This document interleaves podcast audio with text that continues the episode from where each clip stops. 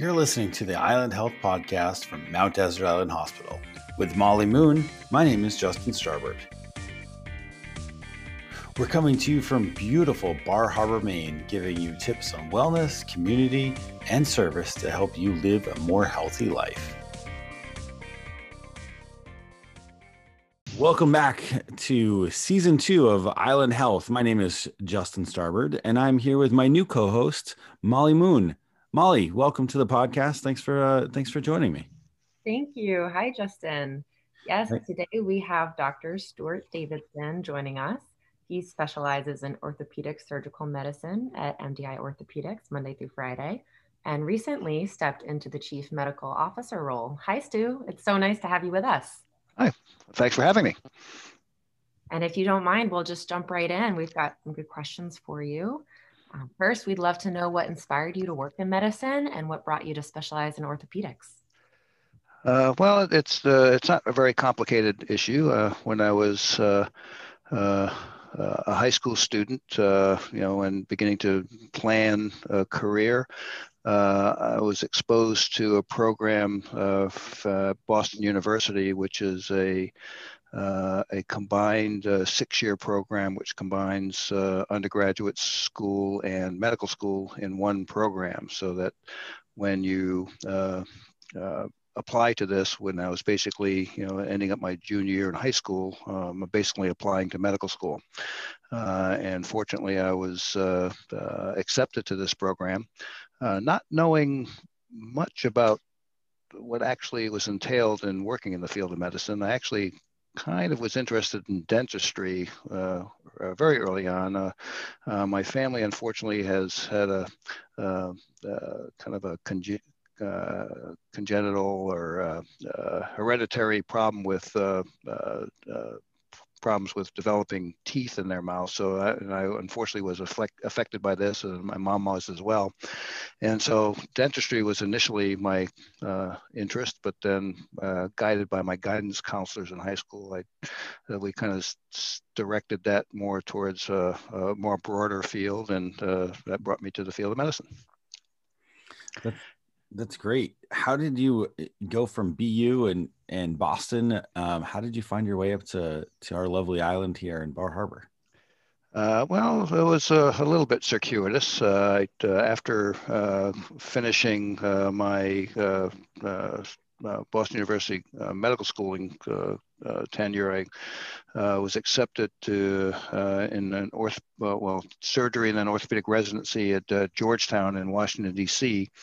I made a brief stint back in Massachusetts for a couple years uh, working in Framingham, but then found my way back to uh, the Washington, D.C. area where I spent uh, the majority of my uh, uh, professional life. I was there for about uh, almost 30 years.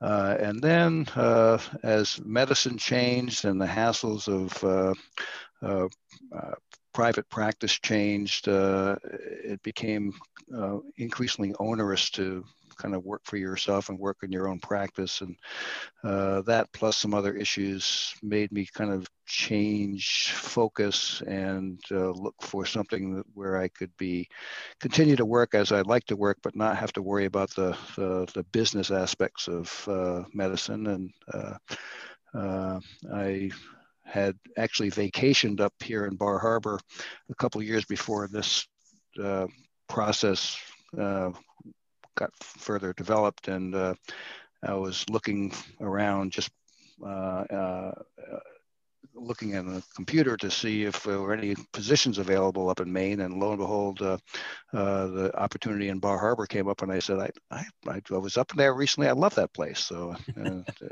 and it's things... not often people are looking to come to Maine, you know. Or, no, it, it, but it was it was very inviting, and so and the position was available, and things kind of clicked, and and here I am. We're so thankful to have you here too. Well, thank you. What else can you tell us about your focus on rural healthcare? Uh, so when I was in Virginia, I was in a practice which was fairly uh, fairly large practice. We had uh, you know five orthopedic surgeons and other surgeons in that practice, and uh, although it was we were in an isolated area in uh, in the suburbs of Washington D.C. It was still quite a diverse area, and I had always envisioned myself taking care of a much smaller population. In fact. Uh, briefly, uh, during the time I was around the Washington area, I actually uh, developed kind of a side practice in a very small community on the eastern shore of Virginia, uh, which uh, is a very, uh, very small population dealing primarily with uh, fishermen and, and uh, farming and, and the the community was much smaller, and I found myself enjoying that much more than my larger practice that was I was doing most of the time and it was it's kind of the thing that I had always envisioned myself doing, but never had the opportunity to do. And and fortunately, here in Bar Harbor and on the island, it, uh, uh, uh, it, it that, that, seems to fit much more with my liking. Yeah, that's um, uh, very similar. If you're going from a fishing town in Virginia to um, to Bar Harbor in terms of uh, rural community size, has that shaped your you know your surgical approach to providing you know care? Or um, how did you come up with your your philosophy in terms of you know how you pr- provide service? Uh, well uh, i'm i'm of a vintage where uh, when you finished a, a, residency program at that time uh, uh, going on further and doing a subspecialty uh, a fellowship program uh, in uh, say an isolated thing like joint replacement only or uh, sports medicine or hand surgery uh, was the exception rather than the rule. Uh, so when I finished up, I uh, was a general orthopedic surgeon. so being a generalist, you have interests in all of those areas. Mm-hmm. Uh, so it's uh, in in some ways I feel it's much more challenging because you have to keep your skills up in multiple uh, areas as opposed to just being isolated in one particular uh, uh, niche in, in, in, the, in the orthopedic world.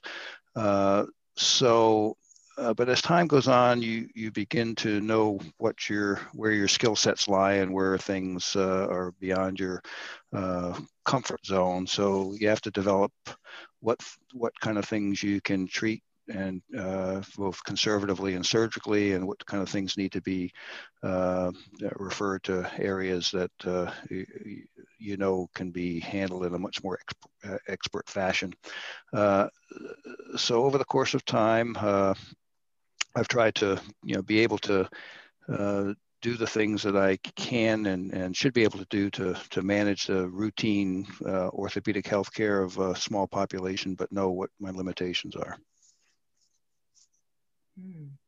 And now we're curious, you've recently moved into a chief medical officer position at MDI Hospital. We're thrilled to say that. And we're curious to kind of see where you envision taking the role. If you could explain just generally what the chief medical officer does and then what you plan to do for improvements. Uh, so uh, before you know accepting this role, I was in, involved in the uh, the medical staff leadership. Uh, you know, I actually served here as president of the medical staff prior to that. Uh, so a chief medical officer uh, is kind of I envision it as the uh, liaison between the medical staff and the, and the hospital administrative staff. Um, and uh, the role here, I think, continues to evolve. It's it's a relatively new role, uh, uh, and I'm only the second person to uh, to hold this uh, position. So it's it's it's evolving, uh, and but basically we're uh, trying to, uh, between the medical staff and the administration, ensure that patients uh, receive the highest standard of medical care that they can, uh, so we're involved in uh, uh, safety issues and quality issues and uh, uh, but, all, but also you know medical staff affairs and also the development of the facility, developing different service lines as, as they can be further developed and uh, also the you know the, the, hospital itself is evolving. We're uh, uh, developing more complicated electronic medical records and trying to uh, keep that all in line is uh, is a challenge. Um, uh, but basically, the the I, I, think that the, the, the very chief role of this is just basically being a communicator. Yeah, and I would imagine that right now, you know, communication is going to be, you know, imperative to not just your role, but you know, communicating out, you know, what's next. I mean, you've had, uh, you know, COVID it has really changed. Uh, I'm sure how you how you do your job, and so there's not a lot of precedence for for what you've done and how you've been able to react to it. How you know what does that mean now and uh, you know both in your role but also as a surgeon surgeon uh, so uh, our, our particular hospital has uh, been very proactive in, in, in, dealing with the COVID crisis. Fortunately, on the island and, and uh, locally nearby, the, the uh, COVID has not been as widespread as you know in some other areas of the country, but still, uh, you know, we've I think some of that may be because of the proactivity that we have taken place in not only in our hospital but in uh, the community as well. Uh, we're you um, we take a lot of precautions. Uh, folks around here, you know, wear their masks and do and tr- try to be socially distant. And you know, the uh, the community has done an extraordinary job. But the hospital itself uh, has had from from the very very beginnings of the crisis uh, uh, an incident command team that basically communicates all the uh, uh plans uh, that the hospital has been taking to to minimize the effect of the crisis in terms of our uh, day-to-day functions so we mm-hmm. for example early on we've you know modified or limited visitation for patient inpatients in the hospital we've uh, made significant changes in the way uh, both emergent and uh, elective surgery takes place. And we've been able to continue most of the functions, if not all of the functions of the hospital by taking precautions and doing adequate testing and uh, screening and uh, making sure that uh, not only is our staff safe, but keeping the community as at large as safe as we possibly can. Now, from the eyes of a patient, how would they go forward with surgery right now? What would they look what would they look for? What would they expect if they needed to schedule a surgery during COVID?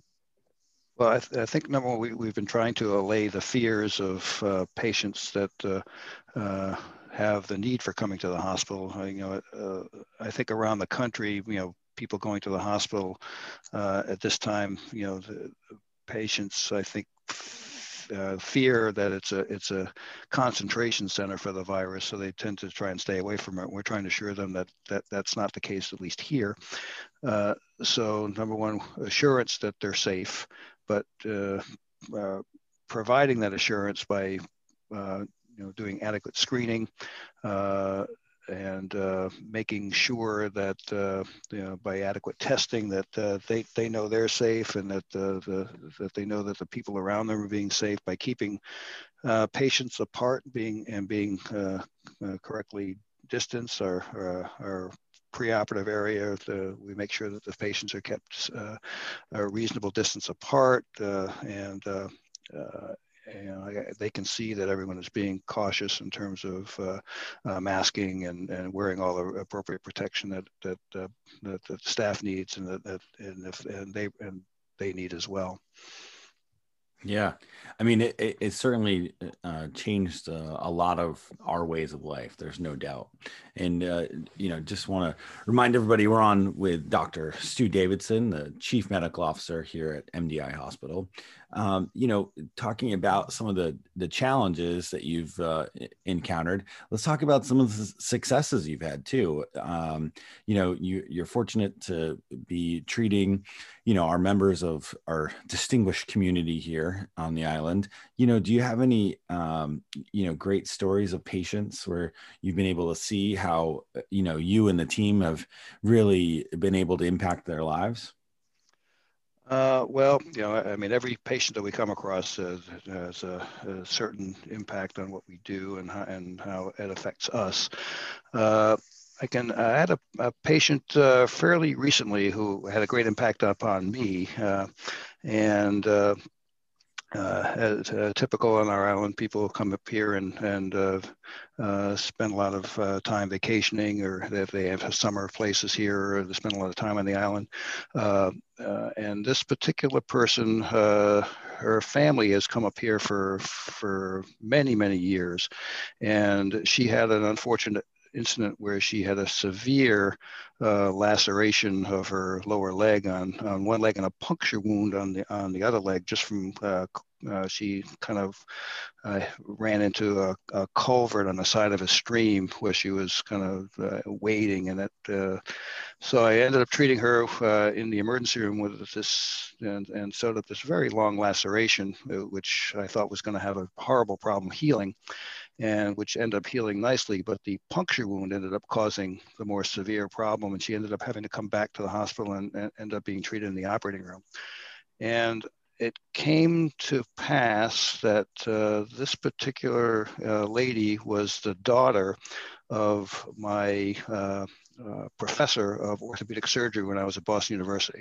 Hmm. And uh, so I ended up uh, contacting him and we talked about her and her care and, and I also had a long discussion with him about how his you know uh, the fact of uh, my being exposed to him ultimately affected the direction of my life so it was uh, just a very very uh, kind of close the loop uh, and my um, ideals as an orthopedic surgeon and, and, and, and how that all came about. So I thought that was kind of an interesting thing for me.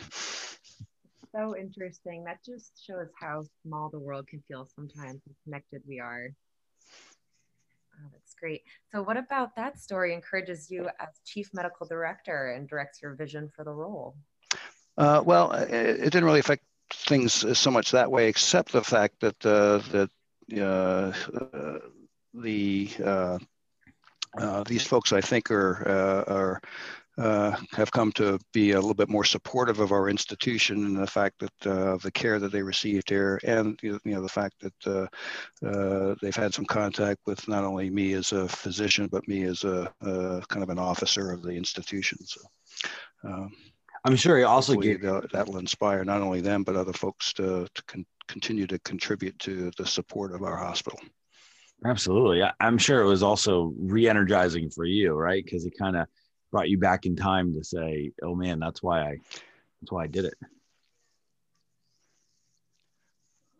Uh, yeah, and it's, it's actually interesting because uh, you know uh, I'm, I'm kind of a, one of the senior members of the staff here, and so this gentleman is in his uh, early 90s, and uh, uh, he wrote me this very thoughtful note, and, and he still comes up here and, and does some hiking, so he's uh, he's still pretty vigorous, and uh and still coming to enjoy our island. Well, great. Well, is there anything else that you would like to share with us about, you know, what it is you have for goals, either as the chief medical officer or as an orthopedic surgeon? Uh, well, uh, you know, we just want to continue the the hospital to uh, prosper. Uh, we're, uh, as as you know, and as the community knows, we're pretty fiercely independent, uh, and we would like to, to stay that way. But uh, we're very supportive of uh, uh, uh the rural health community uh, in the state of Maine, and want to we continue to be leaders in. In, in, that aspect of medical care and our new president is uh, very, very active and very well respected in that uh, community, so that will also help us. Uh, but we do have a, a, vision of the place in the future. Our, uh, uh, our institution, uh, just from a physical standpoint, is is getting pretty tired. So we, you know, I think in in the long run, I think our goal is to develop a, a facility that uh, ultimately will be uh, state of the art. Uh, that may happen long before I'm, uh, long after I'm gone, but uh, I think that's the, the, the great vision of uh, the folks that are running the place now to try and continue to uh, maintain its excellence, but also to, to, to further it. Yeah, absolutely. Well, it certainly, you know, feels like with your leadership and guidance that, you know, we're all in great hands. And so on behalf of, of Molly and I, I want to just say thank you for joining season two of our Island Health podcast. You are, you know, distinguished to be our, our first guest. So we're, we're very thankful to have you on today. Well, thank you very much for your uh, uh, for your uh, con- uh, uh, for your interest in our facility and and keeping it uh, in, in the forefront. Indeed. All right. Thank you very much.